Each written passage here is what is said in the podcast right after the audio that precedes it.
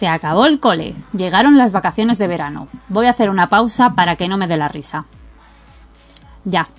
Lo bueno es que este año ya estamos acostumbrados a estar con los niños en casa, así que ya llegamos al final del cole en modo experto. No habíamos tocado aún aquí el tema de la conciliación, o la no conciliación, vamos a llamar las cosas por su nombre.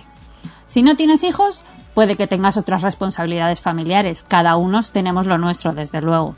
Pero si eres madre o padre, que sepas que te abrazo en la distancia. Lo bueno de que se acabe es que también se acabaron los mails de los profes a primera hora de la mañana, las preguntas cada cinco minutos, con suerte, de los niños porque no entendían los ejercicios, o tus dolores de cabeza porque no llegabas ni a la mitad de la mitad de nada. La pandemia ha sido dura, pero tengo que poner hoy mi voz al servicio de las familias. Se nos ha olvidado, a los padres y a los hijos, sin salir a la calle dos meses unos niños, con parques cerrados mientras las terrazas y los deportistas y los que hacían de deportistas podían salir. Me vais a perdonar, pero el tema me sigue escociendo demasiado. Pero ya está aquí el verano, y quiero prometer, y prometo, que pienso delegar en los abuelos, vecinos del pueblo, tíos, y de quien se cruce por delante en plena rabieta a mis hijos. Que no solo los profes necesitan vacaciones, los padres no las tenemos ganadas por partida doble. Y si me escuchas, si eres madre o padre, y además profesor, tómate una de mi parte que te la has ganado. Y esos angelitos... Tres meses aguantando sin tregua a sus padres y hermanos las veinticuatro horas del día sin un rato de descanso. ¿Qué me decís de ellos? Se han ganado el cielo aguantando tanta montaña rusa emocional de padres, madres. De la hora podéis salir a hacer la compra. Ahora no, ahora a la calle, pero no toques nada. Vuela si puedes, no respires, no mires. Sois súper contagiadores, ahora no tanto. Venga ya, se merecen el mejor regalo de fin de curso del mundo que puedan desear y necesitar. Unos abuelos que les consientan hasta mediados de septiembre. Por suerte, ya estamos casi en la archiconocida maravillosa nueva normalidad, y eso es un alivio para todos. Pero yo sigo sin saber si este año habrá fiestas del pueblo o no. Que decidme si estoy loca o si soy la única que tiene ganas de un buen Paquito el Chocolatero. Soy Margarita González y esto es Del Revés, radio, pasión y compromiso. tres, dos, uno, conectamos del revés.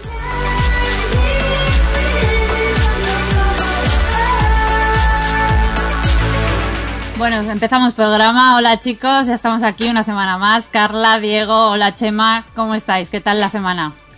¿Qué tal? Muy bien, a tope. ¿Vosotros qué tal? Pues, Muy buenas. Pues, hola Diego, ¿qué tal? Bueno, pues confinado todavía un poco. Habrá que, que ir dejándose salir, pero de momento no ha cambiado mucho la situación. Estamos ahí. Nada, yo ya me estoy dejando salir, ¿eh? Yo ya esto estoy intentando ignorarlo.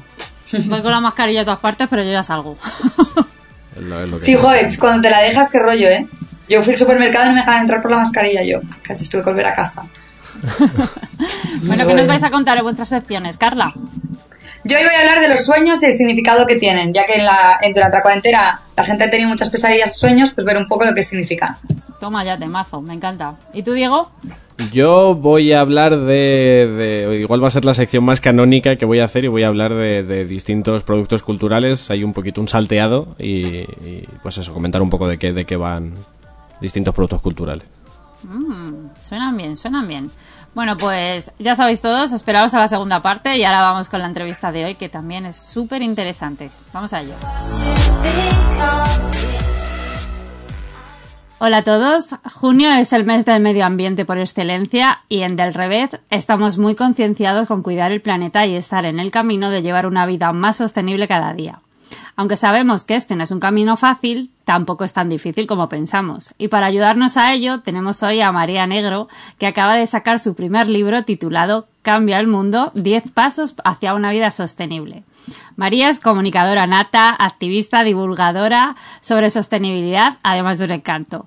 Cree que los pequeños gestos generan, generan grandes cambios y en su libro encontraréis consejos, ejercicios y recursos para reflexionar sobre el poder individual que tienen nuestras acciones, nuestros hábitos y las decisiones diarias para generar un impacto positivo en el planeta. Hola María, ¿cómo estás? Muchas gracias por venir a Del Revés con nosotros, qué ilusión. Hola, yo encantada de estar aquí, un honor. Oye, cuéntanos, así para empezar y que vayamos paso a paso. Tu libro, eh, como estábamos comentando antes, eh, uh-huh. te he dicho que me encanta porque lo veo súper práctico, súper fácil de entrar en, en el mundo sostenibilidad, aunque alguien no tenga ni idea. Yeah. Viene además estructurado muy fácil, con colores, ejercicios. Pero así para empezar, a, a, a los que nos están escuchando y no saben muy bien qué es esto de la sostenibilidad, uh-huh. que oyen campanas pero no lo tienen claro, ¿qué es sí. ser sostenible? Eh, bueno, para mí la sostenibilidad, esto es algo muy personal y cada persona, yo creo que lo interesante es que haga su, descubra su propia definición de sostenibilidad. Yo, mi manera de verlo es, para mí ser sostenible es vivir de acuerdo a, a tus creencias y tus valores. O sea, al final es tener una vida con sentido, volver más a la esencia y estar muy alineado con, con lo que crees y con lo que sientes. Y esto eh, sin comprometer al planeta. Eh, y al final es un proceso que, que te descubre, o sea, que te haga sentir en paz y, y que te traiga mucha felicidad y, y y satisfacción personal. O sea, para mí eso es, es esencial. Entonces, yo también siempre me gusta explicar la sostenibilidad como un proceso de transformación, o sea, de, de empoderamiento, como una herramienta que, que te descubre muchas cosas sobre ti misma, porque yo lo he experimentado así, uh-huh. la verdad, y muchas de las personas con las que he hablado que también están en ese camino también han sentido o, o han...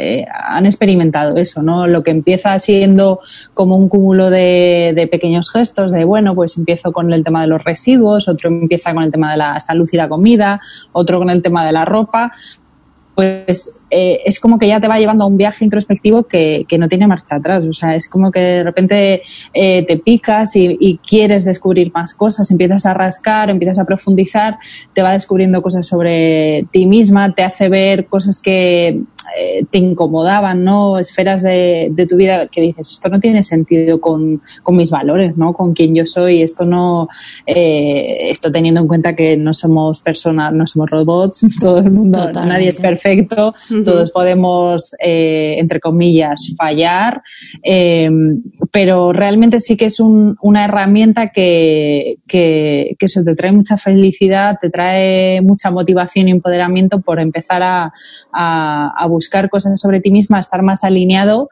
y, y vivir una vida con, con más sentido eh, Con, con respecto a lo que tú crees, buscas y sientes.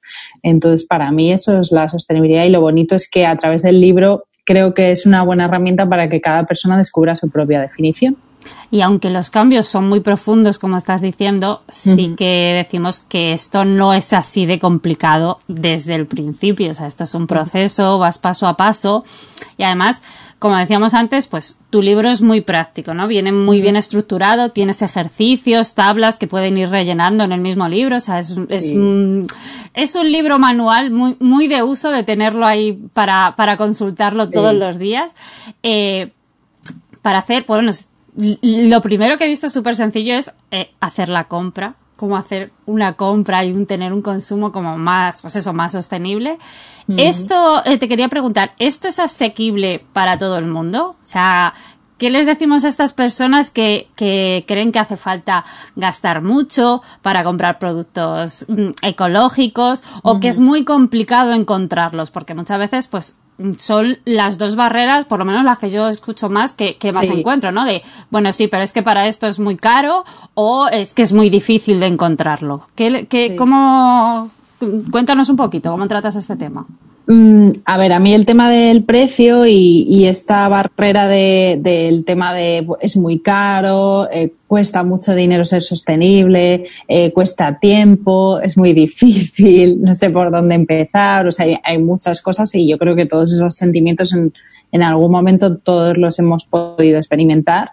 Eh, primero, pues por eso, porque te sientes un poco perdido, no sabes dónde encontrar la información. Eh, de repente, si encuentras algo en un sitio, pues eh, sí te puede parecer más caro si lo comparas, pues eso, una naranja ecológica con una normal. Pero yo eso lo explico en el libro que al final, como la sostenibilidad es un, un, un aspecto que es una filosofía de vida y te, evidentemente te, te afecta a todos los aspectos de, de tu vida, ¿no? Uh-huh. Entonces, al final, no, lo que no puedes hacer con esto es simplemente quedarte en la, en la barrera del precio. O sea, que tu, tu único factor de compra o de consumo a la hora de elegir un producto sea el precio, porque es que entonces, eh, claro, a la hora de elegir una camiseta, pues claro, esa que vale dos euros es perfecta, ¿no? Solo con ese planteamiento decimos, sí, sí, perfecto. No, sí. ¿Y qué hay detrás de esa camiseta que cuesta dos euros? Pues a lo mejor hay niños explotados trabajando catorce horas en Bangladesh, eh, un montón de recursos, eh, impacto medioambiental que se ha generado. Sí, eh, que es mucha más conciencia también de lo que claro. hay fuera de nuestro metro cuadrado, como dice Luis eso de Cristóbal. Es. Eso, claro, exactamente. Es que no puede ser... Eh, y aparte que esto, por ejemplo, en el libro lo ponía esta frase que, que me gusta mucho y, y, y ahora Ahora mismo no, no recuerdo eh, quién lo decía, pero decía que, lo, creo que lo leí en un artículo, decía, no podemos pretender comprar camisetas a precios tercermundistas y cobrar salarios nórdicos. Y sí. esto es así, porque sí. es que, si tú lo piensas, dices, todo está conectado. Uh-huh. Lo que no puede ser es que nuestro consumo sea mm, de baratito y luego querer que todo el resto de la sociedad, de las prestaciones que tenemos, de nuestros salarios, sean, claro, nórdicos y súper Eh, súper buenos para nosotros. No, claro, es más, o sea, todo es, se convierte en baratija, todo, todo, todo. Es más, es que esas, todo. esas camisetas de dos euros luego también nos quejamos de que le salen pelotillas o se estropean eh, eh, a la semana. Entonces, evidentemente. ¿Qué pedimos? Entonces, claro, ya volviendo a la pregunta de, de lo del tema de si es más sostenible, o sea, es más caro ser más sostenible, uh-huh. eh, mi, mi respuesta siempre es no. O sea, eh, eh, yo lo que, lo que digo es, tú cuando empiezas a, a consumir de manera más responsable, eh, empiezas, por ejemplo, mmm, a, a comprar cosas de segunda mano, que son mucho más baratas que, que productos eh, nuevos. Eh, empiezas a, a quitarte un montón de cosas que no necesitas. O sea, de repente dices, eh, tengo... Eh, hay un ejercicio en el libro que, que lo explico y que, y que en casi todos los blogs y demás, si tú ves de limpieza de armario, de, eh, de lo que sea, te dicen, cuenta todas las prendas que tienes. Es que te sorprendes. Es, o sea, si, si cuentas, dices, madre mía, es que no termino. O ¿cuánto tiempo tardas en hacer un cambio de armario? Nadie lo hace en una hora. O sea, ahí está el problema y me dices, quizá es que tenemos demasiado de todo, de prendas, pertenencias, objetos, eh, la mitad tiramos más de la, del cincuenta por ciento de comida en nuestra casa. Entonces, todo está por encima de lo que realmente necesitamos. Cuando tú empiezas este ejercicio, tú vas a, a reducir lo que necesitas, desde lo que compras, eh, te das cuenta que si necesitas, de repente necesito un vestido pues para porque tengo algo especial y, y no me lo quiero comprar, de repente eh, piensas, a lo mejor hay una amiga que me lo puede dejar, de repente mi hermana tiene esa camiseta que a lo mejor necesitaba y que ya no se ponía, o sea que no todo es comprar y de repente Eso se van es. sumando una serie de cosas que luego... Eh, tú dices, madre mía, ahorro muchísimo dinero y aparte que por eso también explico la sostenibilidad desde el, el empoderamiento, porque eh, ser sostenible también es llevar control de tu vida, de tus finanzas, de tu economía, ser consciente de que, vale, todo, todo el mundo puede caer por una eh, compra impulsiva de he visto esto en Instagram y nah, se me ha... Pero si eso se vuelve como algo ya crónico, que de repente es como, ah, no veo esto y, y caigo, me cae esta newsletter y me compro lo otro. Voy de tiendas porque estoy triste y pum, y de repente vas sumando todos esos mini mini compras y el dinero que te has podido Una gastar pasa. es brutal.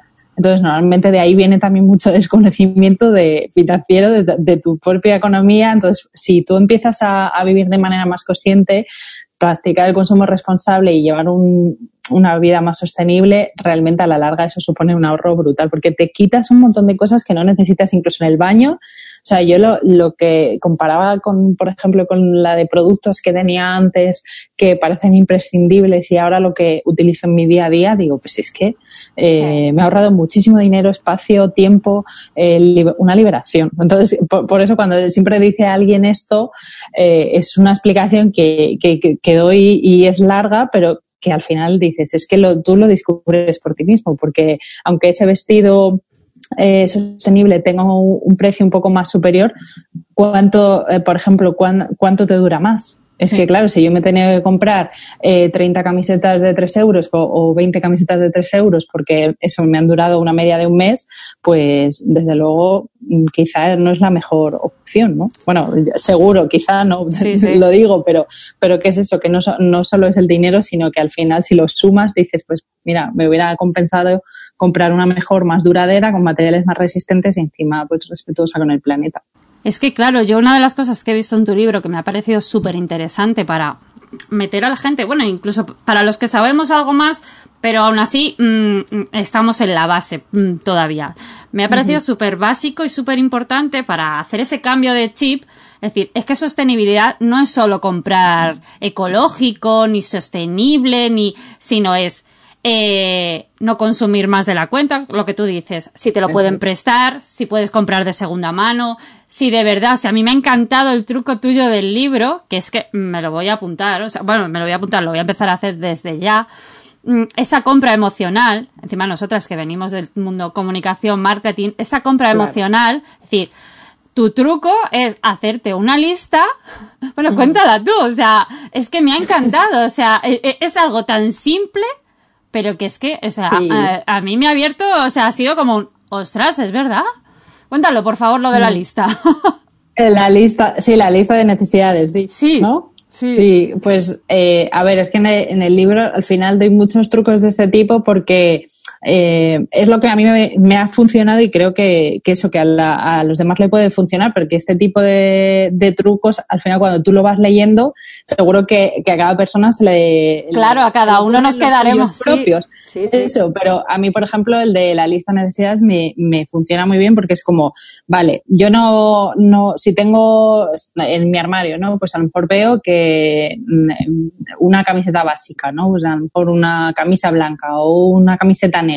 Pues estas cosas que dices, bueno, es que, eh, o para mí lo que sea básico, unos sí, vaqueros. Sí. Entonces me voy haciendo como esa, esa lista de necesidades y cuando, y voy buscando, eh, ya, yo ya tengo en mente, o sea, no lo hago de manera inmediata, es como, a no ser que necesite algo porque sí, porque mañana tengo algo que necesito sí. esa prenda. Si es algo que puede esperar, yo lo que hago es eso, apuntarlo y decir, vale, ahora, eh, con tiempo, iré buscando la mejor opción para, para encontrar eso, ¿sabes? Para decir mm. dónde lo puedo comprar, eh, qué tejidos, eh, voy a mirar varios sitios. Entonces me permite al final hacer como una compra mucho más pensada, eh, o incluso si, si hay un descuento pues que ha aparecido esa ocasión, pues lo aprovecho. O sea, yo ya tengo en mente qué, qué es eso que, que necesito y sobre todo porque antes de ir fuera he ido dentro, o sea, he visto claro. lo que necesito en mi armario, lo que, lo que me falta, entre comillas, y lo que a lo mejor puedo ver que, oye, tengo demasiado de esto, no me lo estoy poniendo, pues ahí ya en el libro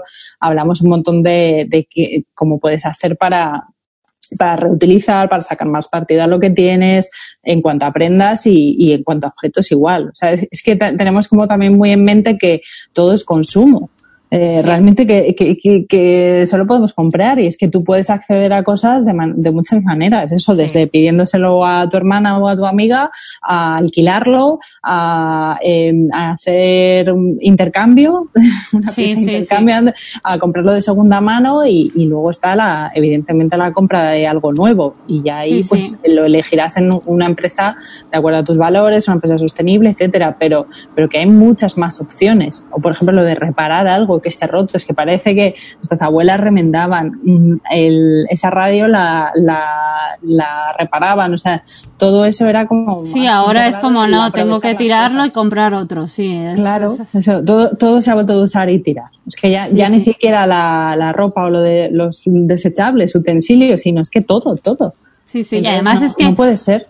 Uno de tus ejemplos que, que, bueno, te lo he dicho ya más de una ocasión que me encantó fue el post que, un post que hiciste, no fue, si fue en el blog o fue sí, en Instagram. En Instagram. El sí. de la jabonera de plástico, que es que, sí. es que refleja muy bien todo esto que estás diciendo. O sea, una jabonera de plástico.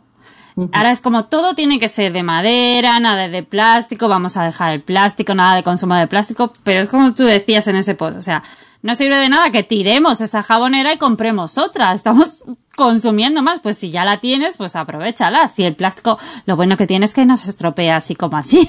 No, pues claro. aprovechalo, no necesitas comprar otro, ¿no? Es que para mí ese pues fue tan claro, o sea, fue un sí. abrir los ojos tanto.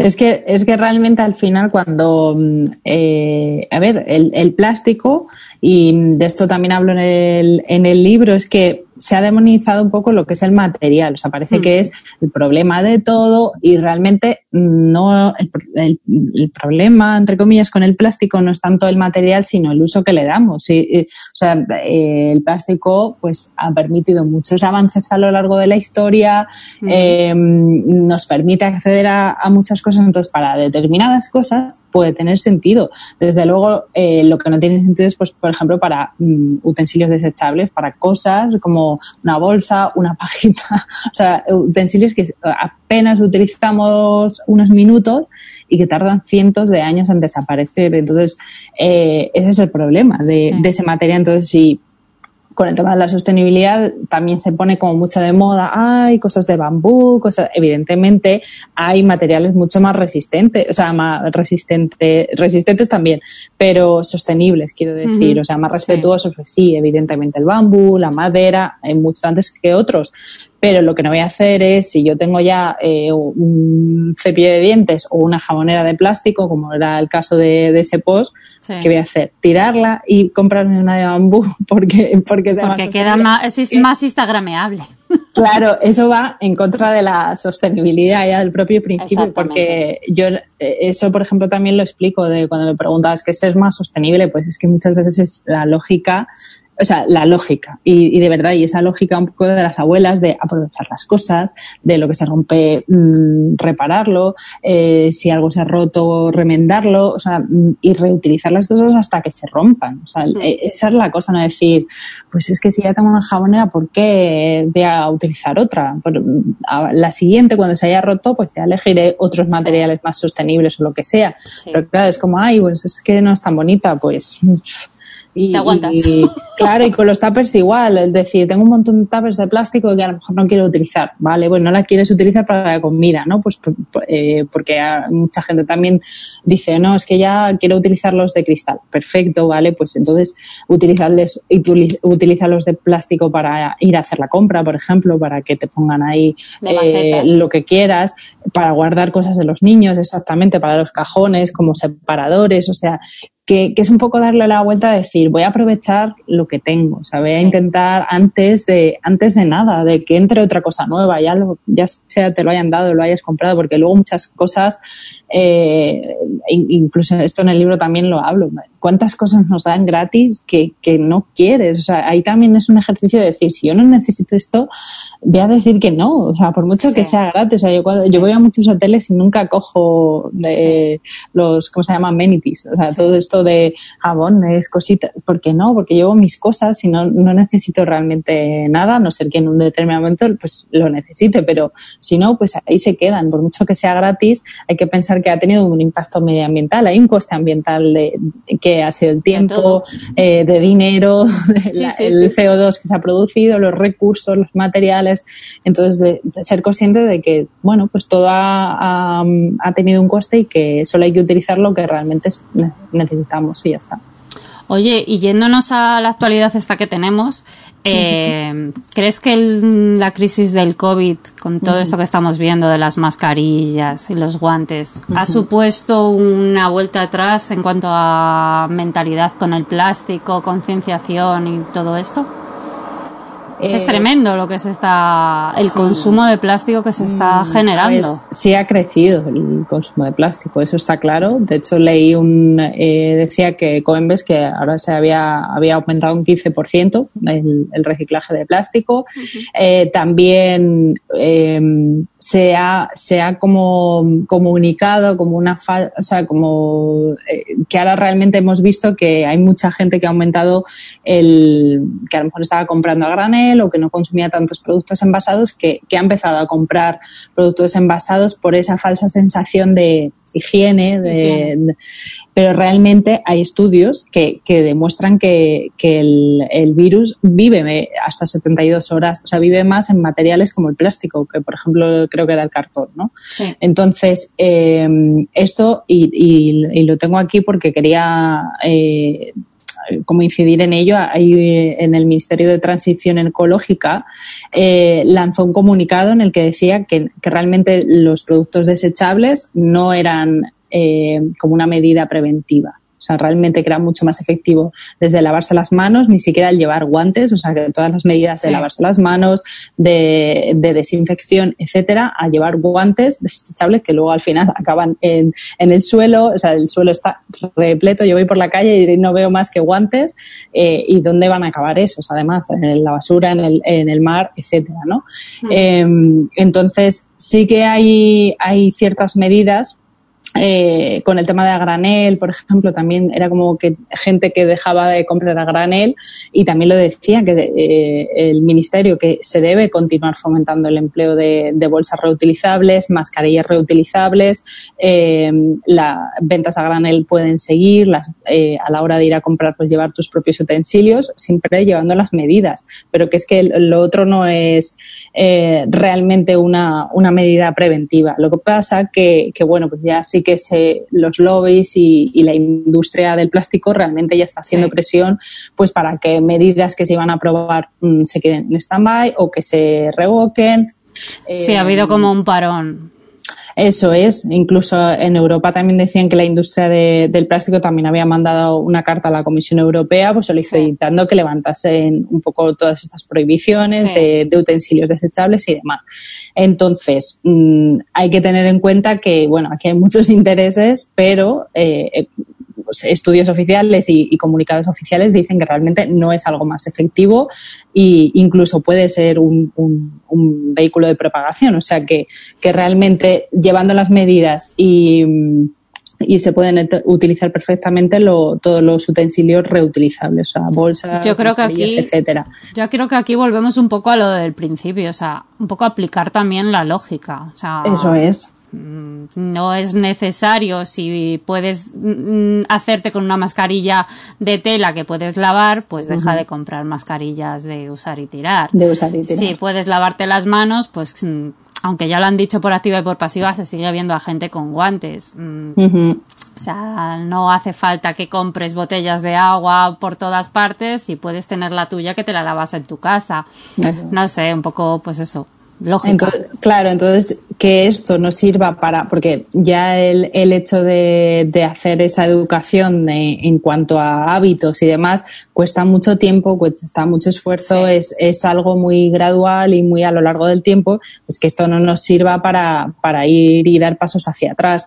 Entonces, y, y al revés, yo creo que esta también esta crisis también puede servir de caldo de cultivo para repensar la forma en la que vivíamos antes, ya no solo yendo a los hábitos diarios de compra y demás, sino que nos sirva un poco a decir, oye, esa rueda del hámster en la que antes estábamos eh, metidos en cuanto a consumo, en cuanto a forma de vivir, en cuanto a necesidades, eh, pues a lo mejor ahora es el momento en el que decir, he estado tres meses en mi casa, me he dado cuenta que la mitad de las cosas que tengo en casa no las necesito ni las utilizo, eh, que para mí, pues eso, lo importante es mi familia, lo, cosas pequeñas, esenciales, sí, y que, que... que sea un, como una hoja en blanco a la que, en la que escribir otro tipo de, de, de futuro. Sí, que esa nueva normalidad que tanto hablan y que tanto eso odio es. El nombre sea de verdad nueva y no sea un mm, remix feo del sí, anterior. Sí.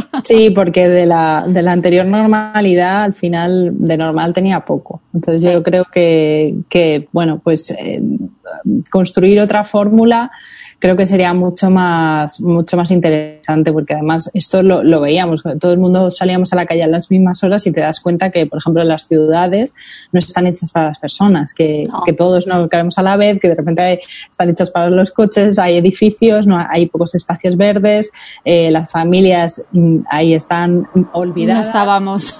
Eh, o sea, de repente te das cuenta que hay un montón de cosas de, a nivel social, de, de movilidad, de de ciudades, de civismo, que, que dices, mira, po- podemos empezar a, a construir, o, no sé, otro tipo de, de futuro, pues más respetuoso con el planeta, con las personas y, y, y que nos permita, pues, un poco vivir más en consonancia. Oye, y hablando de esto, eh, bueno, hablábamos antes de la ropa más sostenible y que a la gente le era complicado encontrar a lo mejor ciertos productos. Eh, tú tienes una iniciativa que es súper bonita también, Consume con Coco, mm. en el que tienes ahí pues un listado de empresas, o sea que es que lo tienen muy fácil, simplemente es ir, es un listado de empresas y ahí pueden consulta, consultar empresas que cumplen con todos estos valores y que la gente simplemente tiene que ir ahí y buscarlas, o sea que, que no sí. es tan complicado. complicado.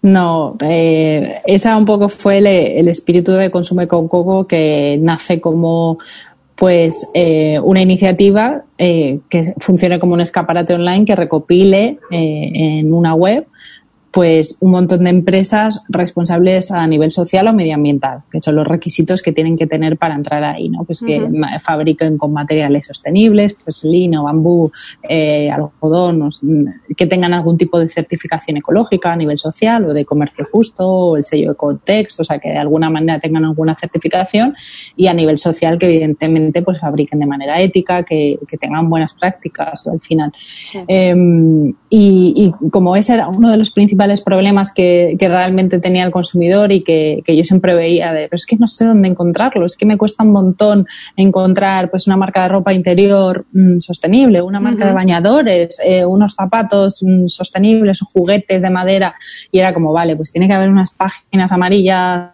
de, es. de la sostenibilidad que Eso tú es. hagas eh, clic eh, y las encuentres todas ahí. Entonces pues esa, por un lado, tiene ese objetivo, Consume con Coco, el recopilarlas y aunarlas, y que quien quiera encontrar siempre sepa que está eso ahí, para que cuando llegue el momento, llegue la vida, llegue el cumpleaños, esa camiseta que está en mi lista de necesidades, pues voy ahí y sé que está.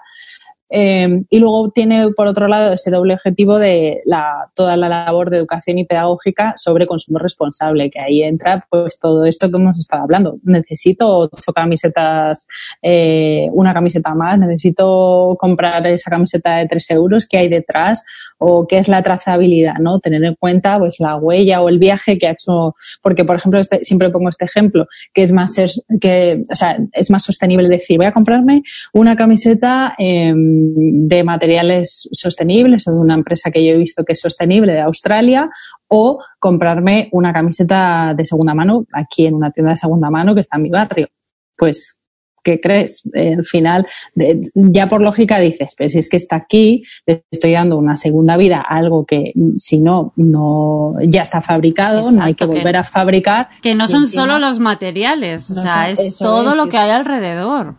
No, no tiene que enviarse de, de la otra punta del globo si yo estoy aquí en España, o sea que, que hay una serie de cosas que dices, vale, pues a lo mejor ahí empiezas a entender eh, todo esto, o los descuentos, porque por ejemplo, claro, las eh, hay muchas empresas sostenibles que no hacen rebajas, que no hacen descuentos, ¿por qué? Porque ya están poniendo un precio justo a, a, a lo que pueden ofrecer en cuanto a su trabajo, a, a los materiales, a la fabricación, entonces Eh, es un ejercicio de, de educación y, y en, desde Consume con Coco también eh, queremos que se haga ese ejercicio, que se cree también y, y trabajamos para que se cree una comunidad, que se creen sinergias entre las marcas que están dentro, que las personas empiecen eh, a entender que su dinero es un voto y que tienen Eso que plantearse es. a dónde quieren eh, que vaya a parar y a qué tipo de empresas quieren apoyar con él, porque en función de eso pues eh, se construye un tipo de sociedad pues más justa y ética u otra que, que en la que da igual las personas, el planeta y, y, y si eso, si, si se acaba el mundo en diez años, da igual.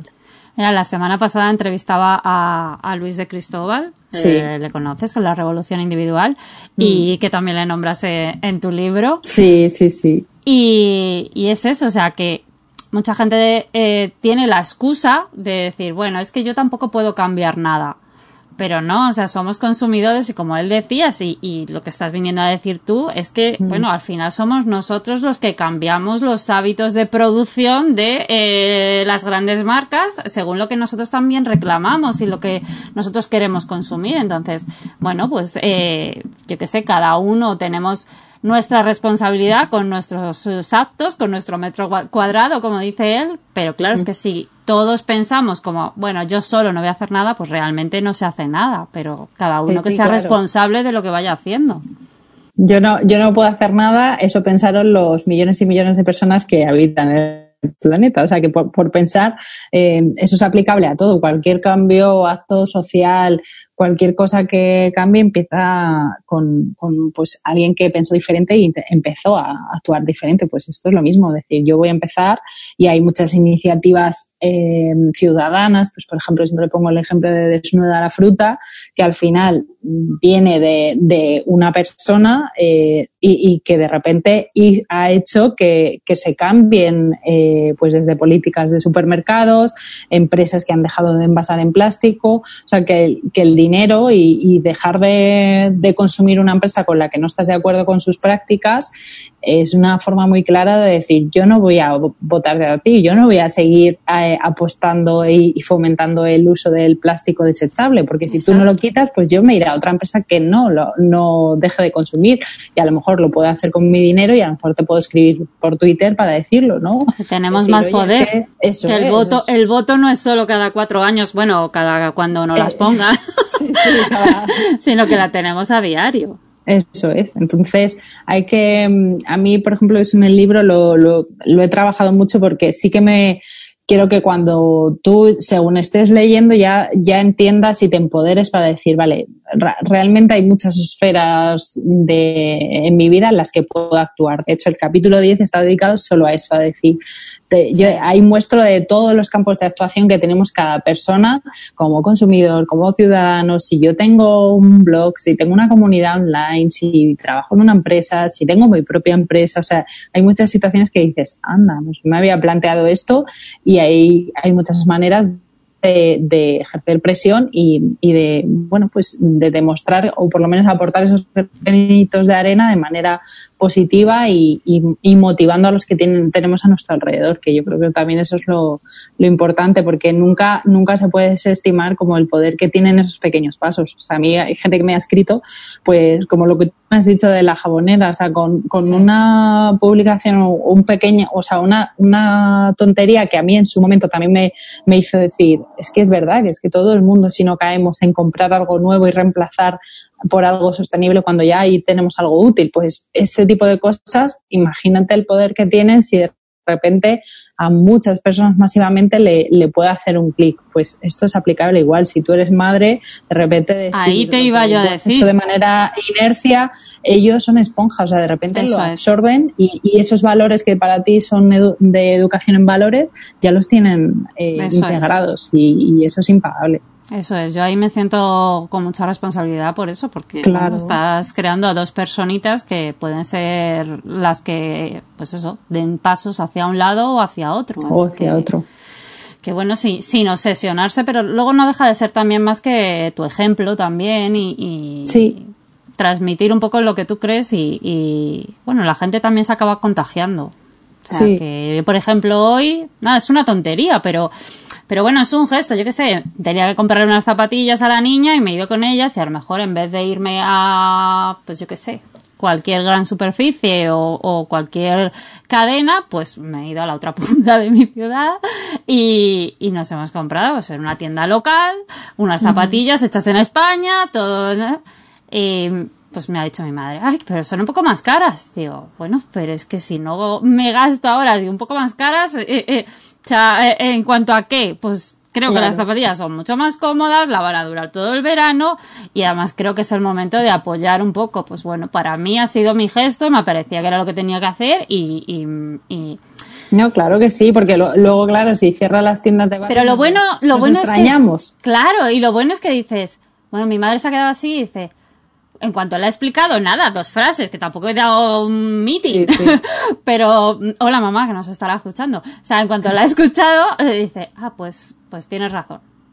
Sí. Entonces, bueno, yo qué sé, tampoco tienes que ser un activista, ser alguien como tú que te dedicas a ello, sino que cada uno con nuestros, volvemos a lo mismo, con nuestros pequeños gestos, pues podemos, uh-huh. pues quién sabe, a lo mejor ahora mi madre o su vecina cuando se lo cuente, pues en vez de ir a una gran superficie se va a una tiendecita del barrio. Eh, efectivamente, es que al final, eh, es que es eso, yo siempre lo repito, lo de los pequeños gestos que generan grandes cambios es que es así, porque al final repetidos en el tiempo o que, que eso, gracias a eso otra persona de repente se motiva, eso tiene un, un mucho un gran poder y no hay que pensar en, ah, quiero, pues es que lo digo, el libro se llama Cambia el mundo porque para cambiar el mundo hay que empezar por el, el tuyo propio, por tu metro cuadrado, como tú decías. Entonces, a partir de ahí, con esas pequeñas cosas vamos a ca- conseguir todo, cambiar el mundo, pero empezando por, esa, por eso, porque eh, por pequeño que sea no es menos poderoso, o sea, al revés. Eh, entonces hay que, hay que quedarse con eso e ir empoderándose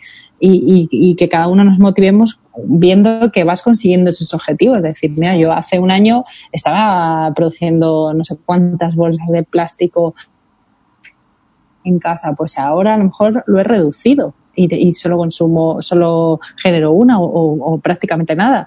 Y, y a lo mejor pues ahora me... Venga, pues voy a empezar a, a cambiar esa esfera. Entonces... eso al final te va te va llevando, es como un camino y, sí. y, y, y hay que quedarse con eso, que esto es una, una evolución gradual y lo importante no es la meta, sino no detenerse, seguir en ese camino. Bueno, María, me podría tirar hablando contigo aquí toda la tarde, pero luego sí, me sí, cha- luego me regañan que se me hacen largas las entrevistas. Me tiraría aquí horas y horas. Bueno, yo, yo cuando queráis vuelvo, que yo encantadísima. Vale, me to- te tomo la palabra. Bueno, María, muchas gracias por el ratito. Eh, bueno, me encanta y, y bueno, recomendar de verdad de corazón Cambia el mundo, diez pasos hacia una vida sostenible. Que de verdad que os lo recomiendo, que es que yo no me lo he podido terminar todavía porque no me ha dado la vida, pero eh, eh, ese empoderamiento del que hablas ya se mm. siente desde el principio, de verdad, y, y lo digo de corazón, o sea que pues bueno, mí, enhorabuena. Escuchar eso es un regalo, o sea que, que será mi mayor objetivo, así que me alegro, me alegro. Puedes estar orgullosa, desde luego. Gracias. Bueno, muchísimas gracias, María, y nada, nos vemos en esa próxima que te he tomado la palabra, ¿eh? Vale. Venga, un, un besito. Abrazo, chao. Chao. Oh mama, last night I met a young man. Oh mama, he turned to me and said, won't you be mine, seven, eight, nine? Won't you be mine, seven, eight, nine? Bueno, pues ya estamos aquí con Desmontando a Lucy, como me gusta el nombre. Carla, vamos a hablar de esos sueños, a ver qué paranoias nocturnas pues, hemos tenido. Pues te cuento, a ver, la interpretación de los sueños tiene mucho recorrido eh, dentro del mundo del psicoanálisis y te dice un poco la etapa que estás pasando y bueno, otros dicen que te habla un poco del futuro, cómo va a ser tu futuro y un poco, pero he ido a la parte más eh, científica eh, y he visto un poco lo que significaba a cada uno, porque durante el COVID mucha gente ha tenido muchísimas pesadillas y muchísimos sueños, y luego hay sueños recurrentes que tienen eh, mucha gente, que hablaremos de ellos, que seguro que habréis soñado alguna vez con, o bueno, ahora lo veremos, pero con volar o con que los dientes os caen y cosas así. Entonces así cada, sí, sí, sí. cada oyente puede ver un poco lo que significa. De hecho, algunos investigadores creen que los sueños tienen un propósito muy funcional, que es el cual nos prepara para afrontar situaciones difíciles cuando estamos despiertos. Oh. Eso le dice Dylan Seltzerman, justo. Y entonces nos preparan para para, pues, para la vida real. Y luego eh, también son una necesidad fisiológica que tiene nuestro cerebro para eliminar tensiones y descansar. Así que también Ay, nos sí, ayuda. ¿Y las pesadillas entonces cómo funciona con esto? Porque claro. No, no, sí, lo de las pesadillas vas a ver porque tiene ahí un dato, de, bueno, te habla de, de ti, de lo que estás viviendo, inseguridades, exacto. Y luego, de hecho, yo me quedé asombrada con esto, ¿cuántos sueños crees que tendrías por la noche? O sea, cada noche, ¿cuántos sueños crees que tienes? Pues yo pensaba que tenía uno y es el que recordaba, o si no recordaba que había tenido uno. No, imagino pues que son, si dices eso muchos, pero ni idea. Sí, bueno, a ver, pero mínimo cuatro sueños por noche, a veces oh. más, pero el mínimo es cuatro, que me he quedado oh. en plan, ya, sobre todo si es largo el sueño, no sé. Y si no nos sí, acordamos, luego hay veces que te despiertas y, y, y como que no te terminas de despertar y continúas con el sueño.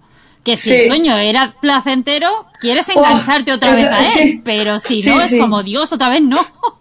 Sí, sí, yo a veces cuando enseñaban algo chulo era como, duérmete, duérmete otra vez y uy, síguelo, porque a veces es una pasada y te lo crees, ¿verdad? Y es sí, como súper sí. real, eso lo odiaba, cuando me despertaban en la mejor parte del sueño, que te quedas, ¿qué va a pasar? De hecho, de pequeña tenía como un libro de cuentos que eran mis sueños y luego los alargaba como quería y era la leche, o sea que también Ay, recomendaste eso. Yo me estaba eso. yendo a sueños eróticos que se cortan cuando la veo.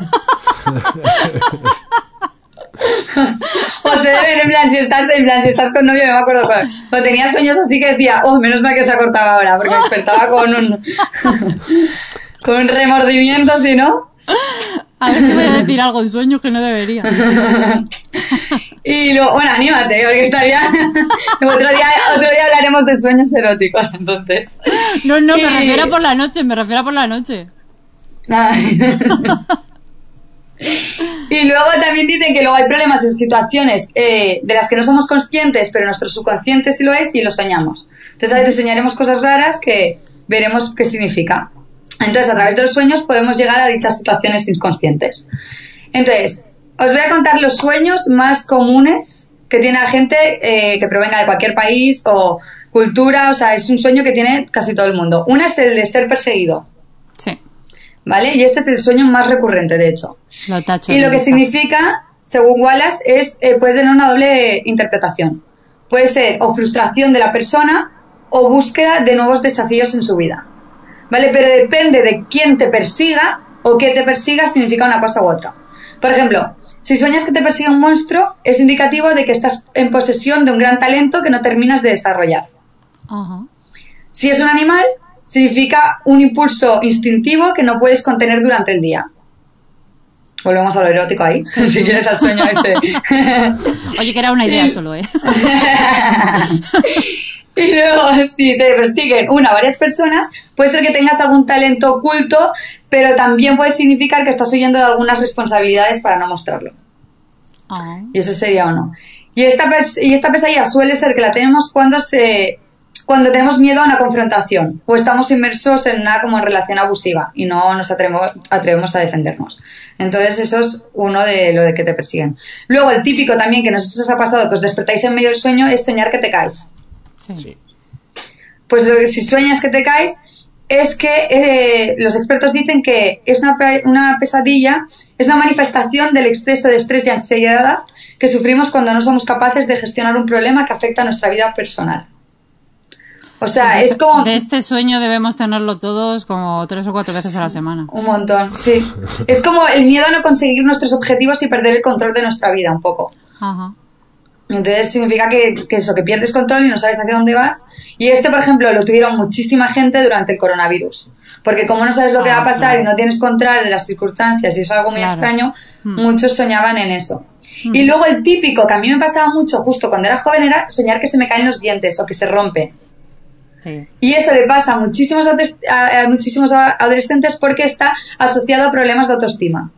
Esta pesadilla ah. indica inseguridad y conflictos de personalidad. Wow. Que es lo típico, pues el miedo de ser juzgados cuando eres joven, la preocupación por cómo te puedan ver los demás. Y entonces por eso es muy recurrente eh, en, los, en los adolescentes. Uh-huh. A mí es, o sea, a mí es el, el, el que más me pasa, de hecho. El que, no sé, si no, bueno, también... Ay, di, perdón. Di. No, no, di, di. Ah, que simboliza también el crecimiento personal, ¿eh? Y una ah, retrospectiva bueno, vale. de la infancia, o sea que también puede tener esa parte buena. Sí, claro, claro, sí, sí, sí, sí, sí. Por eso te interrumpí, que también dices, ¿sabes? Claro, también claro. puede ser eso, también puede ser una, un sueño de etapas de evolución personal o de transición. De hecho, es lo típico de cuando eres pequeño, que se te caen los dientes y te vuelven a crecer nuevos. Por eso significa como eso, te viene claro. a, a, a la evolución personal y la transición. Qué chulo. Y luego también tenemos otro que también es muy común, que es estar en una casa y que se incendia o se inunda. Entonces, cuando se incendia, las llamas indican la posibilidad de una transformación creativa, ya que como que trae luz, se ilumina. Esto según Wallace también. Y es la necesidad de tomar una acción que dirija tus energías a transformar una situación actual en la que estás, uh-huh. en cambiarlo, o sea, cambiarlo de alguna manera creativa, creativa y avanzar. Y luego, cuando la casa se inunda o tiene goteras en las paredes o en el techo, indica que los niveles de emoción están sobrepasando a la persona. Y entonces están atacando a su inseguridad, en la, o sea, la seguridad de uno mismo. Uh-huh. Y ese también lo han tenido mucho. Y luego el típico clásico, el de estar desnudo en público. Ese yo creo que también lo ha sufrido muchísimo. Y este, pues, eh, denota un problema que, bueno, que se ve un poco, yo creo.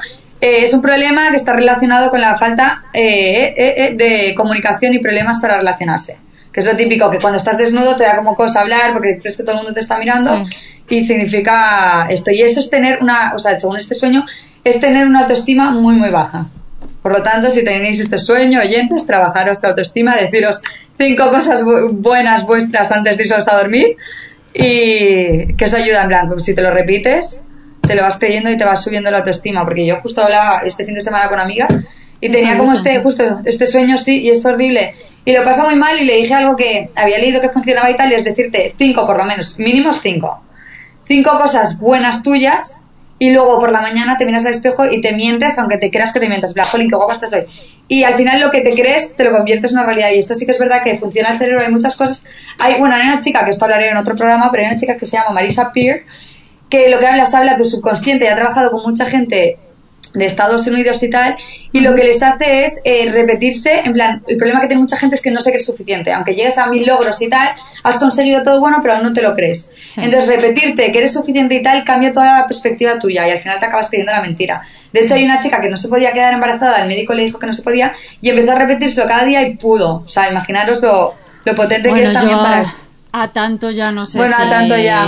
creérmelo, porque pero sí ya. que es verdad que bueno que el subconsciente tiene mucho poder y, y bueno, lo primero es creernos nosotros mismos que somos que somos capaces, o sea, ya. Sí. A nivel de superación personal, ya a nivel ya eh, claro.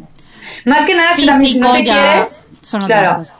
Ya, más que nada es que si no te quieres, si no te ves bien, aunque estés con la persona más maravillosa, le vas a espantar por miedo a perderlo, no, porque claro, no eres suficiente y no eres natural con tu pareja. Entonces ya solo por eso, en plan, creértelo y hablarte cada mañana y mentirte para que te lo creas, porque es una mentira que al final es para algo bueno, te va a ayudar porque es verdad que acabas en una relación y si no te lo crees... Es que en realidad no es una mentira. O sea, en realidad... Bueno, bien. Claro, ya aparte, pero para... Digo que cuando te lo digas, a lo mejor te crees que es una mentira, en plan, me estoy mintiendo, lo que sea, mm. que es lo que me pasaba, en plan, con esta amiga que me decía, es que tío, es que... No, en plan, digo, no me lo creo, y, y a, digo, ahora es la persona más cañón que conozco, y justo lo hablábamos este fin de semana, y es como, qué pena, porque el talento que tienes y todo, en plan, que lo vas apagando, y es como que tienes este fuego y lo vas apagando porque se va creyendo... Que tenemos menos esa menos. capacidad, somos nuestros peores enemigos. El autoboicot. Mm. Sí, sí, sí, total. Un látigo ahí para darnos en la espalda, para fustigarnos, estupendo, sí, sí. Sí, sí que nunca le hablaríamos así a ninguno de nuestros amigos. A nadie, ni nada. Nunca, sí, sí. Es como todo. Horrible. Pues bueno, mira, eso podemos hablar otro, que, que me voy de las paredes, pero eso podemos hablar sí. en otro programa. Es un tema. Y luego, sí, justo, si es que... Y cómo se puede tratar y todo. Y luego hay otro sueño que también es muy recurrente, que es el estar atrapado. Y el estar atrapado está relacionado con el miedo a la soledad, a la ansiedad y a la inseguridad. Y esta pesadilla sí que suele darse tras perder a un ser querido. O por pérdida, o sea, por pérdida o por abandono, por lo que sea, pero es cuando pierdes. Y entonces uh-huh. te sientes, eh, pues es, es este sueño de estar atrapado. Es como una falta sí. de confianza en uno mismo y un sentimiento de inferioridad y dependencia de otras personas. Entonces cuando se te va, te ves como que no, no puedes salir. Sí, al sin, soltar. Sin, sin ayuda. Mm. Interesante. Justo. No, no, sí, es que molan estas cosas. Y luego sí. el soñar también que te ahogas. Que cuando seamos que te estás ahogando es que hay una situación en nuestra vida en la que nos estamos involucrando demasiado emocionalmente y somos y, y que el subconsciente nos, nos hace ver que no deberíamos involucrarnos tanto y tú lo sabes. Ajá. Y, y este sueño se da cuando nos dejamos vencer por los sentimientos en vez de por la parte racional. De hecho, la cabeza bajo el agua simboliza la incapacidad de poner los sentimientos en palabras y no nos deja respirar. Qué interesante, joder. Ya, es que molan un montón estos. Sí. Y luego eh, también el, hay uno bueno que es el, de, el que yo este, justo eh, lo soñaba también en una época un montón y era cuando volabas. No sé si habéis soñado alguna vez que sí. cogéis carrerilla o voláis y sí, tal. Sí. Yo por y, las escaleras eso, de mi casa de mis padres. Y viven justo. En un séptimo y, y de pequeña era uno de los más recurrentes. Además yo mezclaba por, con el que me perseguía a alguien. O sea, alguien había cogido a mi madre y a mi hermana y, y las tenían en casa y yo me tenía que ir corriendo a buscar ayuda. El ascensor no funcionaba, evidentemente, era un séptimo, había que ir, como en todas las películas tienes que ir corriendo. Entonces yo bajaba corriendo las escaleras, pero llegaba a un punto que iba tan rápido, tan rápido que las bajaba volando. ¡Qué bueno! Eso era un sueño que tenía un montón de veces, un montón, un montón, un montón. Yo soñaba que como que cogía carrerilla y de repente volaba, en plan, venga, para arriba. Sí. Y además te lo creías, era un sueño, no sé si ese sueño, pero no era un sueño que vivíais muy... En plan, yo sí. ese sueño lo tengo como muy... Que, que me lo creía, a veces me levantaba de pequeña y decía, es que voy a probarlo algún día. Porque es que me lo creía bestia. Cuando me dé la gana vuelo. Cuando sí, cuando quiera activo el poder este y...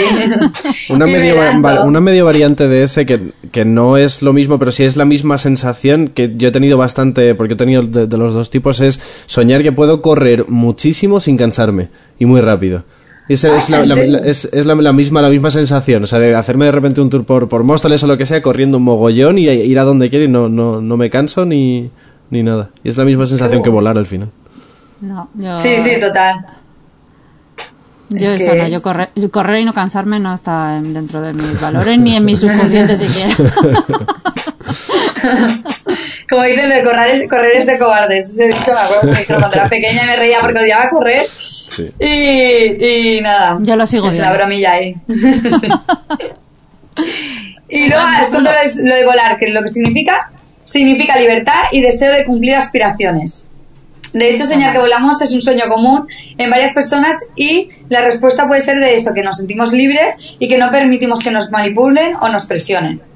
Qué bonito. Y todos a soñar justo, que volamos. Ya, sí, y el soñar sin alas, expresamente, que bueno, yo todas las veces que he soñado así sin alas, nunca me, sí, me han aparecido. No. ¿Ves? Es que significa que es un... Ah, bueno, no, esto es lo que ya era en plan más yuyu de esto de el proverbio y todo esto, ¿vale? En plan, el presagio y todo esto. Uh-huh. Que esto, en plan, yo como que he oído un poco de eso porque me daba como mal rollo y digo, voy a ir demasiado científico, ya ves.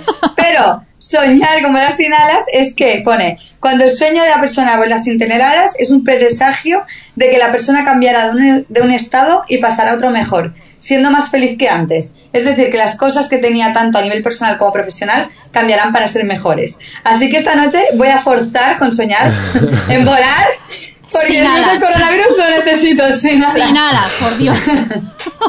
De hecho, cuando lo leía decía, a ver si mi subconsciente atrapa esto y esta noche sueño con, vamos, de volar y despegar.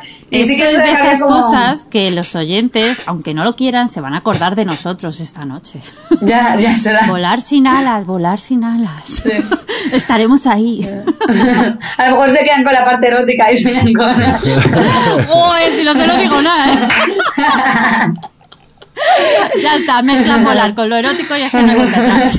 No, otro día hablamos de lo erótico, que es, que es divertido, de verdad. Como venga, se vale, suma estamos barco. Este tema, de hecho, me estaban hoy diciendo, en plan, mis hermanos, tiene un amigo que quiere estudiar, en plan, para ser director de películas y de tal, y decía uh-huh. que en España, justo en plan, la, el erotismo y tal, lo ponían súper a tope. Y dice, no sé si en España estáis más horny que ninguno, pero dice... En plan, es muy bestia cómo lo presionáis, así que vamos a dar a España, a nuestros oyentes de aquí, lo que quieren y vamos a hablar de erótica. Pues ya tienes deberes para la semana que viene, erotismo.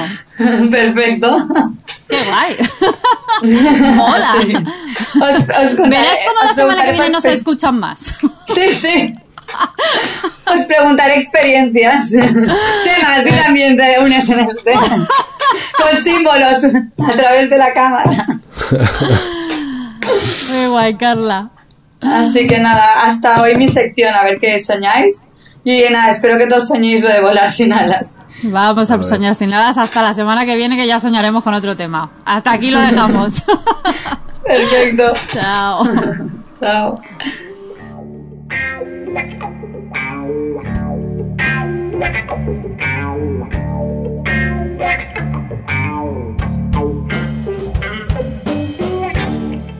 Bueno, ya estamos ahora en una habitación propia. Esta es acción que, como todas las semanas, ya sabéis que es vuestra. La semana pasada no os vayáis, sobre todo Diego. Esta semana os lanzamos en el perfil de Instagram, en Del Revés Radio. Y ahora también en Twitter, que ya tenemos cuenta en Twitter, por fin. Un aplauso, por favor. Buscábamos nombre para la sección de Diego, que ya sabéis que no lo teníamos. Las opciones que eran, eh, las recordamos, Diego, que creo que me dejé una. Sí. Me dejé el gazpachito de Diego, que me lo ha recordado, parece ser que le gustaba mucho, ahí lo dejo. Y las hemos lanzado, las que lancé en Instagram han sido el zulito de Diego, la cueva de Diego, el sótano de Diego, el mix de Diego, señales de humor y viene Diego rumbeando. Tengo que decir que un setenta por ciento de las respuestas, me está mirando Diego con cara rara, ha sido, viene Diego rumbeando. O sea que eh, el público manda, Diego. Las siguientes bueno, serán sí. el, zulito de, el Zulito de Diego y La Cueva de Diego. Esas han sido las tres opciones, pero ya te digo que desmarca, viene Diego rumbeando. No sé si son tus amigos que se quieren cachondear de ti, pero es la que ha salido. Bueno, to- todo, el mundo tiene, todo el mundo tiene de- derecho a equivocarse también. No, no, no sé. No sé. Así que, ¿cómo lo dejamos? Eh, como, Esto, como... wow. Tendrías canción y todo, en plan, viene Diego Dumbea. Claro, claro, sí, sí, sí, por, por, por eso lo dije, eso era el, era el, el aserejé. Era... Ay, no me acordaba que era esta canción. Solo venía este trozo. Solo venía claro, este claro. trozo y digo, ah, vale. Era, era, bueno. era, era el aserejé. Que no sé, no sé, podemos, podemos dejarlo así. También, a ver, lo que pasa, el problema de lanzar la, la, la pregunta antes es que luego no se escucha la, la defensa de, de las distintas propuestas. O sea, al final la gente ha votado bueno. sin haber escuchado la argumentación pre, pre, o sea, que, que iba después de cada, de vale, cada propuesta. Como dijimos, como que te noto ahí que, que te está esto cociendo. O sea, sí, sí. O sea, además, además la, la, la propuse yo, además, o sea... O sea, como dijimos que íbamos a mantener esta sección, que por el jet lag que tenemos de secciones de grabaciones las íbamos a dejar dos semanas, pues... Eh, lo hablamos, ya te dejo aquí lo que ha salido hoy. Ahora tenemos tres opciones nada más para lanzar. Entonces, de estas tres... Vale, me gusta. Hay una, pues una que, eliminatoria. Claro, de estas tres que elijan. Así que volvemos nuevamente. Lo que había preparado para esta semana no lo canto. Y eh, volvemos a dejar en la elección en estas tres, ¿no? Viene Diego rumbeando, el Zulito de Diego y la Cueva de Diego. Bueno, y como cuarta, como no sé, como lo había hasta antes, Perdón, el, sí. el gazpachito de Diego. El gazpachito de Diego. Que si no la digo me mata. Y el gazpachito de Diego. Bien, pues viene Diego rumbeando, el Zulito de Diego, la Cueva de Diego y el gazpachito de Diego. Bien. Vale. Pues nada, luego lanzaremos en, en redes, ya os digo, en las dos, tanto en Instagram como en Twitter. Y por favor, pues nada, la que salga se ha quedado. Vale. La que salga hay que aceptarla, así ah, que... Hemos venido a jugar, me parece bien. Venga, eso. Pues nada, ahí estáis. Ya tenéis deberes todos, los que nos estáis escuchando. Hay que votar, por favor, para ponerle nombre a la sección de Diego. Vamos a quererle un poquito, pobrecito. Ya sabéis que aparte de Instagram y de Twitter... Si le caeréis... Pues, ay, perdón, si le queréis caer bien a Diego, votad por el gazpacho. Sí, sí, por eso he dicho de vamos a quererle, porque... O el Zulito, o el Zulito, yo por el Zulito también. El Zulito es verdad. El Zulito me... me gusta también. Bueno, eso, pues podéis contestarnos tanto por Instagram, por Twitter, como al mail del revés radio arroba gmail punto com o al WhatsApp seis dos cinco, seis dos dos, siete dos dos. Ya sabéis, bueno, que en esta sección aceptamos todo tipo de sugerencias, de, de cosas que nos queráis contar. Eh, está abierta para que nos comentéis de todo, aparte de ponerle nombre a la sección, por supuesto. Así que nada, os escuchamos.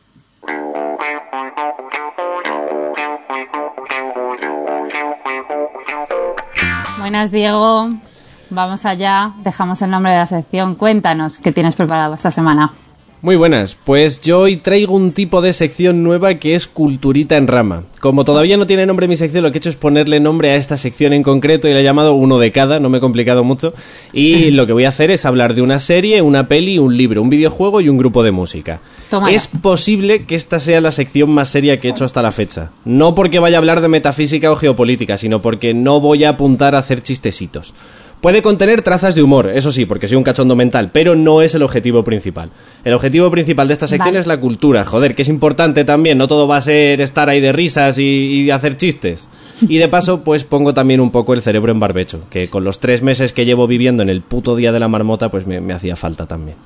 Avisaos estamos. Antes de empezar, quiero avisar también que pese a que todas mis secciones anteriores han sido spoiler friendly, esta no lo va a ser. O sea, voy a hablar de, de distintos productos culturales, pero no voy a destriparlos, para que si alguien quiere verlos, pues, pues pueda hacerlo sin, sin que se lo, se lo haya jodido antes.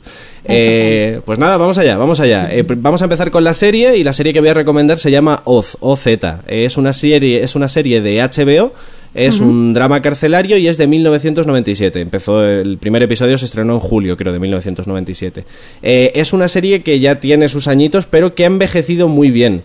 lo cual habla bastante bien de la serie, pero habla muy mal del sistema carcelario estadounidense, porque todos los temas que trata pues siguen estando vigentes y la, la denuncia que hace sigue estando vigente. Una cosa que yo valoro mucho en los productos culturales en general es que inviten bastante a la reflexión, y yo creo que Oz es una serie que, que consigue hacer eso. O sea, por ejemplo, yo creo que mi, mi, mi opinión sobre la pena de muerte no estaba ni la mitad, bueno, ni un cuarto de, de bien fundamentada antes de ver Oz que después de verla, por ejemplo. Es un tema, es un tema Que, que, trata, que trata mucho. Además te expone un poco como siempre las dos caras de la moneda y te deja hacerte tú tus propias conclusiones, lo cual está también, o sea, que bastante... te hace reflexionar completamente. Joder. Pero ya no solo de la pena de muerte, que es como uno de los temas centrales, sino también trata, es, insisto que es una serie más o menos antigua, o sea que, que hay que tener en cuenta que, que es un poco, o sea, por ejemplo es, es anterior a The Wire, que también es de H B O, y, y The Wire se lleva mucho más mérito que Oz, cuando yo creo que Oz trata varios temas de los que trata The Wire y lo hace bastante bien. Trata la homosexualidad, la religión, las drogas, la corrupción, el racismo también muchísimo, eh, la cárcel como instrumento de castigo más que como instrumento de reinserción social. Es una serie en general muy completita y que es bastante dura también, o sea, es una serie muy de sufrir, pero eh, consiguen alternarlo un poquito con momentos cómicos, lo cual viene muy bien, porque cuando tú estás en... pues es, es pura tensión, ¿no? Entonces cuando estás en momentos tan tensos y te meten de repente un momentito cómico, es como que entra muchísimo mejor, sí, porque es un, es un respiro, claro, completamente. Y luego ah. también tiene ah. sus momentitos de acción y sus momentos dramáticos. Hay un episodio en concreto que si alguien de los que nos está escuchando ha visto, ha visto la serie entera, sabrá perfectamente de qué episodio hablo, que, que a nivel dramático no tiene nada que envidiarle a la muerte de Bambi. O sea, un, una jarta a llorar acojonante. Así que nada, re- Oz la recomiendo muchísimo. Siempre que conozco a cualquier persona le doy la chapa con Oz, así que aprovecho Guay, para, no para darla también a, a nuestros oyentes. Es, a, el datito de que me Guay. la he visto como cinco veces ya. Desde, desde que tengo catorce años me la he visto cinco, cinco veces. Son seis temporadas, cincuenta Joder. minutos por episodio, dieciocho episodios por temporada. O sea, le, le, le da una, una parte de mi vida a Oz y, y, y seguiré recurriendo a ella. Vale, pues me lo apunto, que eres un tío con criterio, así que... Gracias, gracias, joder, gracias. Vale, ahora vamos con la película. La película que, de la que voy a hablar se llama Tideland y eh, está dirigida por Terry Gilliam. No sé si le conocéis, pero si no lo conocéis o no os acordáis de quién es, Terry Gilliam fue uno de los Monty Python. Y es bueno, es el, el Monty Python que luego ha dirigido cosas por su propia cuenta. Ha dirigido películas que os pueden sonar como Brasil, por ejemplo, o Doce Monos. Mm. Eh, la película de Tideland se estrenó en dos mil siete, con dos años de retraso. No sé muy bien qué pasó ahí, pero sé que, que le costó como dos años estrenarla.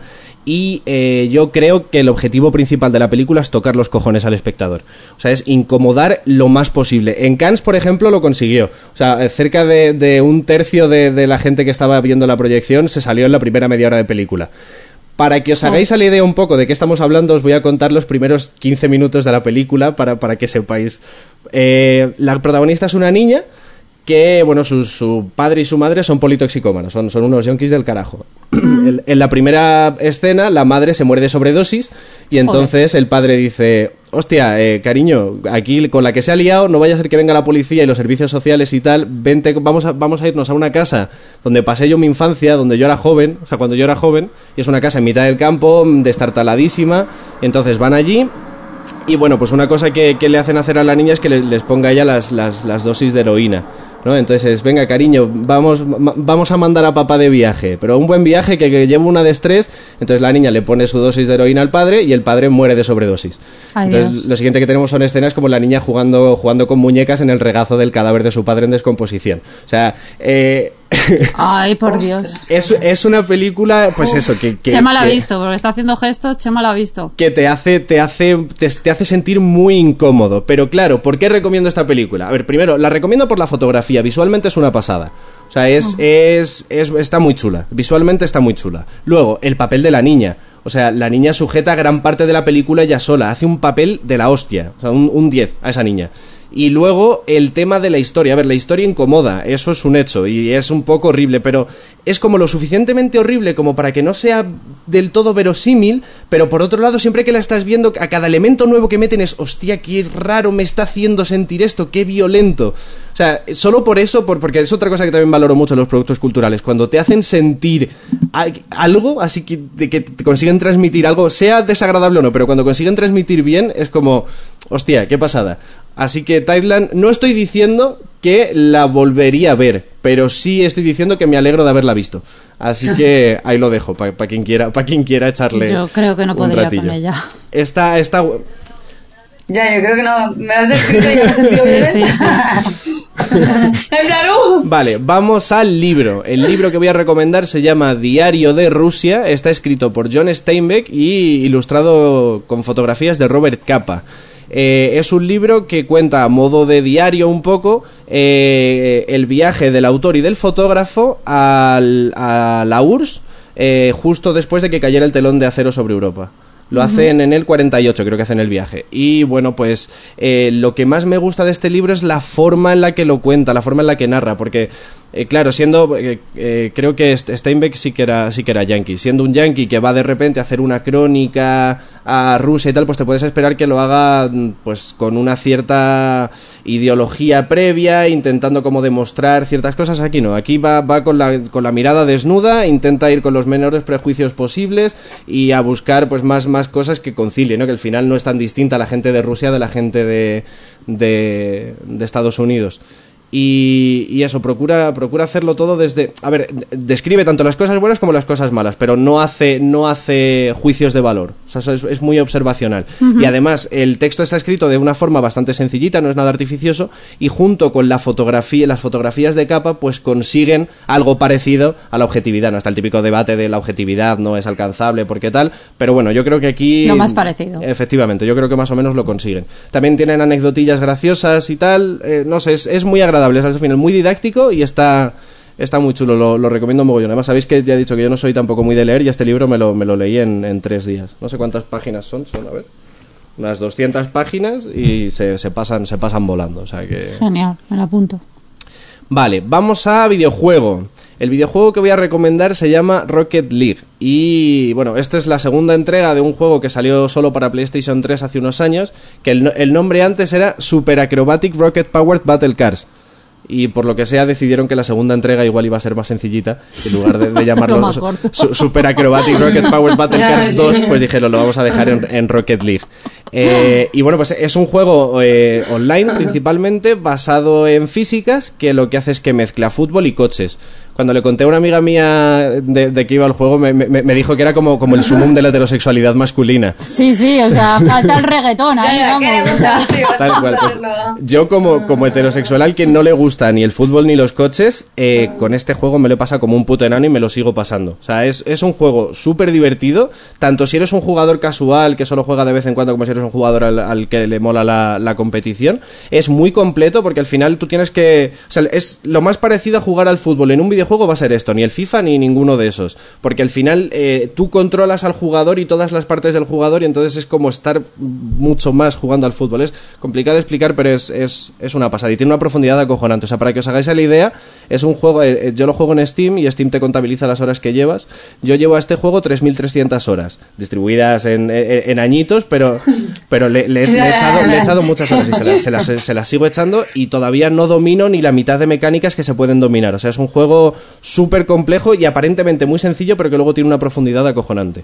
Así que nada, si alguien... Si alguien o sea, está... eres la mitad de este videojuego y la serie de Oz. Eh, bueno, no, en realidad... en, en su momento eché cuentas y al juego que más horas le he echado es al Counter Strike, que es un juego de disparos y a ese en total llevaré... Creo que eché cuentas y eran unas diez mil horas más o menos, pero llevo jugando desde los siete años, o sea, también hay que, hay que tenerlo en cuenta. Y vale, y ahora ya pasamos al grupo musical, que el grupo musical que voy a recomendar son Los Gandules. Son unos aragoneses que versionan temas y, o sea, lo que pillan es ca- canciones... bastante conocidas por lo general, tanto de pop como de rock nacional e internacional, y las versionan, le hace, le cambian la letra, por lo general con temática cómica, pero suele ser un tipo de comedia muy característica. Es que es o comedia absurda o comedia costumbrista, incluso comedia educativa, que no sabía yo, o sea, no, no me había planteado hasta que hice esta sección que existía la comedia educativa, pero, pero claro, sí que existe. O sea, no sé si os acordáis que en mi primera sección, por ejemplo, dije, y cultura también es saber que el mármol es una roca metamórfica de carbonato cálcico sí, sometida sí, a presión. Sí, sí. Pues yo eso lo tengo grabado a fuego en la memoria por una canción de Los Gandules, que versiona la canción de oh, oh, de oh Carol, pues en lugar de oh Carol es una oda al mármol. Oh mármol, roca metamórfica, carbonato cálcico sometida a presión. O sea, que, que al final es que te, te lo pasas bien con ellos y aprendes, joder, es que son, son una una maravilla. Y también una cosa a destacar de, de, esto, de este grupo es que tienen unos directos muy divertidos. Yo los he visto como tres cuatro veces en directo y siempre además ha coincidido que he conseguido liar a alguien que no los conocía y se lo ha pasado muy bien, porque, porque bueno, pues hacen, hacen directos muy divertidos. Ya solo la escenografía, que van vestidos, como son Los Gandules, pues van vestidos con batas de andar por casa y, y tocan en un sofá, pero luego también hacen cosas de, con participación de público y las letras se entienden bien. Entonces, qué es guay. Una cosa también yo creo que, que, que, que le añade valor a un grupo, que es el hecho de poder disfrutarlo sin conocerte las canciones, ¿no? Porque a todos nos habrá pasado alguna vez ir a un concierto y yo que sé, típico festival o lo que sea, que conoces un grupo y los otros seis grupos estás como, bueno, pues a ver si se acaba, sí. Y es difícil pasárselo sí. bien si no estás, pues con, con Los Gandules te lo pasas... te lo pasas de puta madre, las cosas como son. Y nada, ya, ya para terminar lo que voy a hacer va a ser poner una canción de, de Los Gandules, que les escribí preguntándoles si, si les importaba que pusiera una canción suya en el podcast y me dijeron que, que pusiera las que quisiera, así que aún así... Qué guay. Sí, no, no soy de la gente... No soy... Ah, además, yo como, como no soy de la gente que le das la mano y te coge el brazo, pues no voy a poner las que quiera, voy a poner solo una. Hay que, vamos a ser comedidos, así que vamos a escucharlo. La canción se llama Pimientos en el Padrón y bueno, eh, suena así.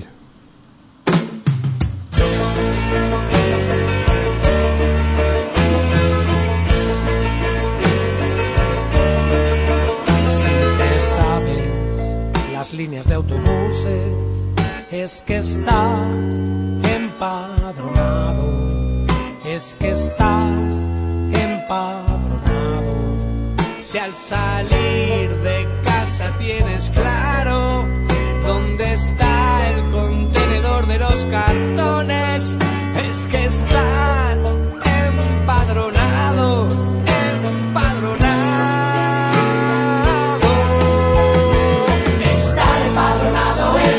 Que te lleguen cartas del alcalde, estar empadronado es. Que puedas tener un gentilicio, estar empadronado es. Tener en casa contador del agua, estar empadronado es. Resbalarte en un paso de cebra.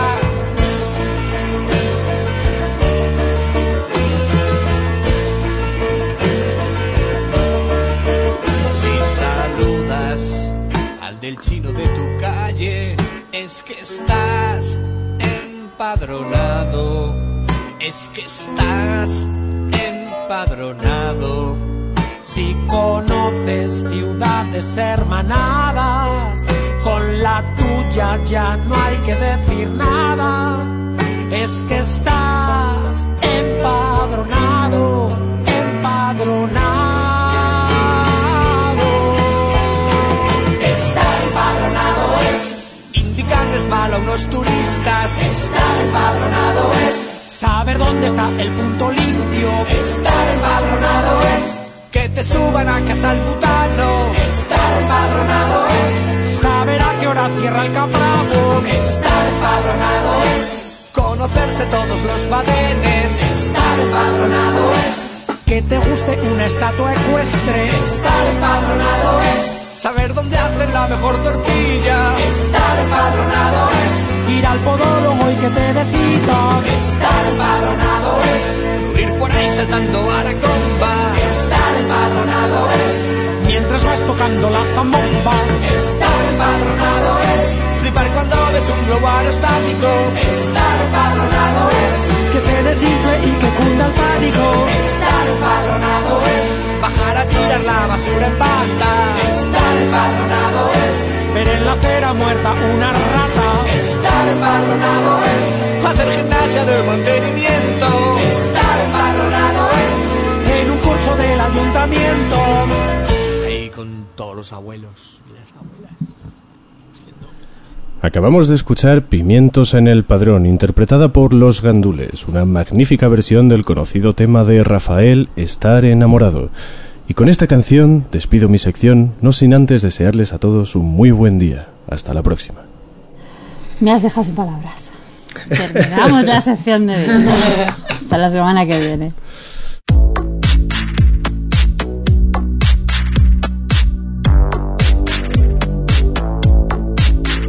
Hemos llegado al final y nos damos cuenta de que empezamos con esta maravillosa locura del programa en plena primavera y ya hemos llegado al verano. Eso sí, seguimos con la distancia de seguridad también en el equipo y reconozco que es la única parte que no me gusta de esto, no vernos físicamente, porque lo demás cada día me tiene más enamorada de este proyecto y del equipazo que hay detrás. Carla Banús, un gustazo como siempre, deseando... Bueno, ahora ya sabemos de qué vamos a hablar la semana que viene, ¿no? Sí, deseando entonces eh, la próxima semana. Más deseando. Diego, que nos has dejado sin palabras con ese final de sección. Un placer como siempre. Igualmente. Chema, muchas gracias por tu saber hacer y tu paciencia ahí al otro lado. Y estamos ya en una etapa más de calle, de paseos y de salidas. Así que si nos escuchas mientras sales a pasear el fin de semana, que sepas que nos encanta acompañarte. De hecho, me encantaría saber desde dónde nos escuchas, qué haces mientras estamos de fondo. Estamos haciendo magia, esa magia de la radio que tanto acompaña pero no te limita, la que te da libertad a la vez que te pone voz. Pero te quiero pedir un favor, y tranquila que no es dinero.